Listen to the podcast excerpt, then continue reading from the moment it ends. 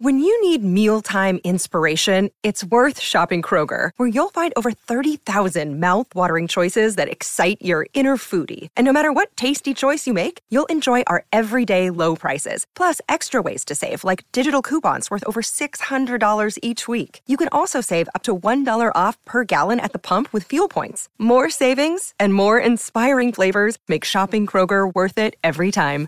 Kroger, fresh for everyone. Fuel restrictions apply. This is Optimal Relationships Daily, episode 1513 Who Should Contribute to a 529 Plan by Wanderer of MillennialRevolution.com. Hello again, everybody. Nice talking to you again today. I'm your host and narrator, Greg Audino, here for our second episode of the day, our weekly bonus episode. This week, it's a previous airing of an episode from our finance show, Optimal Finance Daily, and it is focused on an article that covers 529 plans and who should contribute to them.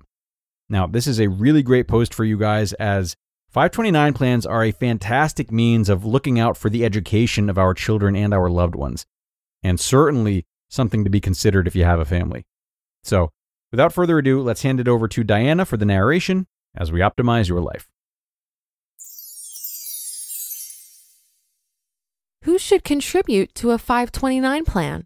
By Wanderer of millennial revolution.com. Continuing from my last article about saving for your kids' college education, I've spent quite a bit of time reading, learning, and mathing shit up on this topic. And what I've discovered is that, as usual, while the Canadian College Savings Plan, known as the RESP, is relatively straightforward to understand and use, the American College Savings Plan, known as the 529, is not. So today I thought I'd share my thoughts on how best to use a 529 plan to save for your kids' college expenses. Should I even have one?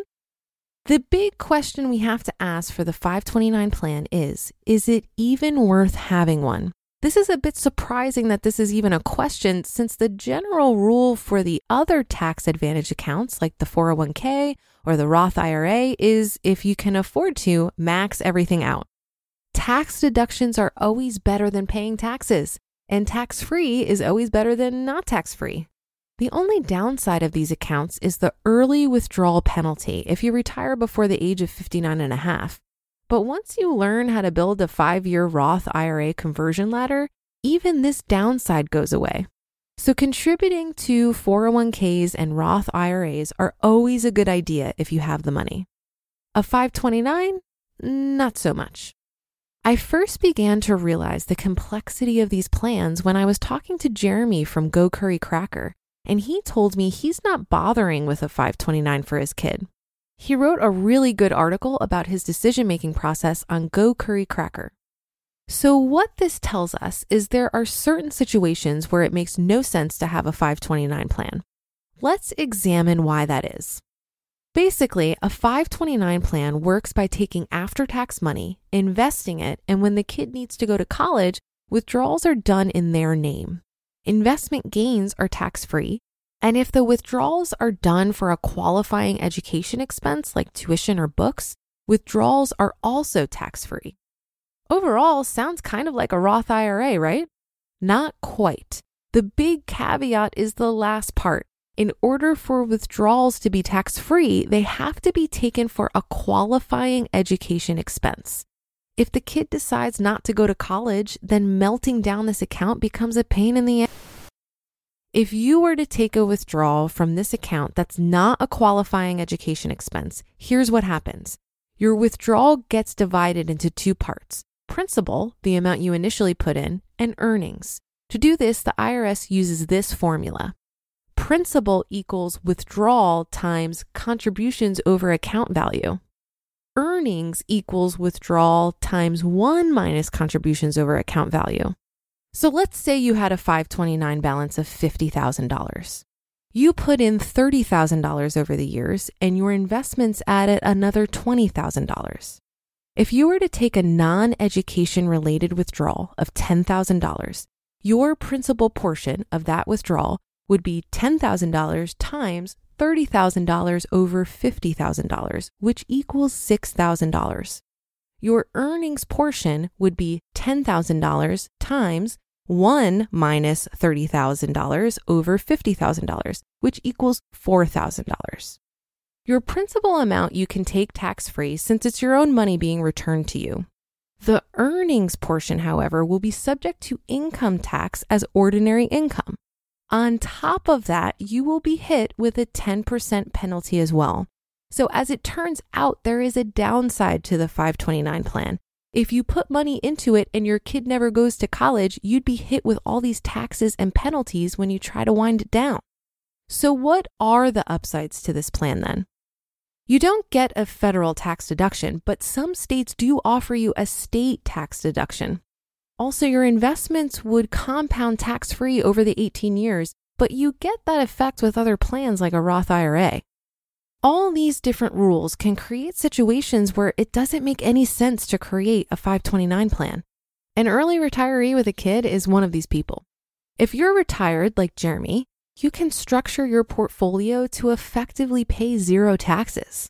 That makes the tax free compounding advantage of a 529 plan worthless since your portfolio is already tax free. And if your kid doesn't go to college, you won't get hit with all the taxes and penalties when you try to take your money out using a Roth IRA to pay for college instead. Here's something most people don't know about Roth IRAs you can actually use it to pay for college expenses. That's right, if you take a withdrawal from a Roth IRA to pay for qualified education expenses, it can be done tax free. So now a Roth IRA behaves exactly like a 529 for all intents and purposes. You can put after tax money into it, your investments compound tax free, and you can withdraw for educational purposes tax free. But the Roth IRA doesn't have the disadvantage where the funds have to be used for tuition. If your kid doesn't go to college, just leave the money in there and use it for your own retirement. Of course, if you make a really high income, a Roth IRA may be locked out for you, but you can get around that restriction pretty easily simply by making a backdoor Roth IRA contribution instead. But don't forget about state income taxes. So, is there any time it makes sense to use a 529? Turns out, yes. The only advantage the 529 has over other tax advantaged accounts is that certain states allow you to deduct state income tax for contributions. Of course, this means the usefulness of the 529 heavily depends on what state you live in. Some states have no state income tax, like Wyoming and Alaska, Others have a state income tax but don't allow deductions, like California and Kentucky. And others have both a state income tax and allow deductions, like Virginia and Oregon. So check with your state's 529 providers and see which category you belong in. Should you use a 529? Don't use a 529 if you are an early retiree or have low income or reside in a state with no state income tax or reside in a state that allows state income tax deductions for 529 contributions. You get none of the upside, but all of the downsides. Leave your money in a taxable account. Use a Roth IRA instead of a 529 if you have a high income and reside in a state with no state income tax, or reside in a state with a state income tax but doesn't allow deductions for 529 contributions contribute to a Roth IRA, possibly using backdoor Roth IRA contributions instead. Then make withdrawals under the qualified educational expenses exemption for the early withdrawal penalty. Use a 529 if you have a high income and reside in a state with a state income tax and reside in a state that allows state income tax deductions for 529 contributions. Note that in all of this, I'm talking about the 529 savings here, not the separate college education plan, also called the 529 plan, in which you prepay your college tuition. Those are stupid and even more restrictive. Nobody should use those.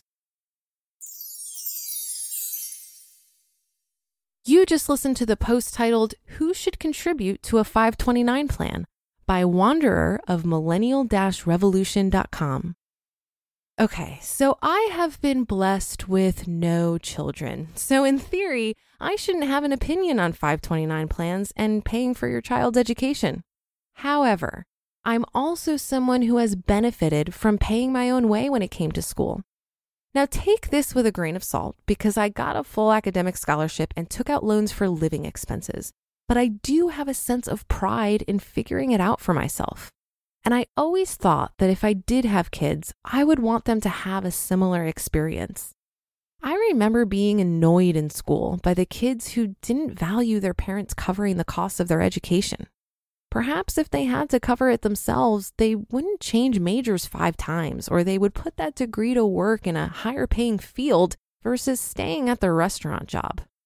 I know I'm oversimplifying, and as someone who graduated college in 2009, I recognize how hard it is to get an entry level position in a tough economy. It can be argued that the cost of higher education these days makes it impossible for young people to pay their own way. But perhaps if they had to pay for it, they'd be forced to consider the return on investment of that education. Look, if you do decide that it's important to you to pay for your child's education, I would just encourage you to first make sure that you're set on your own financial goals. If paying for college is going to risk your own retirement or put you further into debt, perhaps it needs to be considered further. Your child can take out a loan for school. You, however, cannot take out a loan for your retirement. It's great to help your offspring get a good start to their adult life, but who's to say they will be in a financial position to help you when you're in your elder years? That should do it for another edition of Optimal Finance Daily. I'll be back tomorrow for the Wednesday show. So I'll see you there where your optimal life awaits.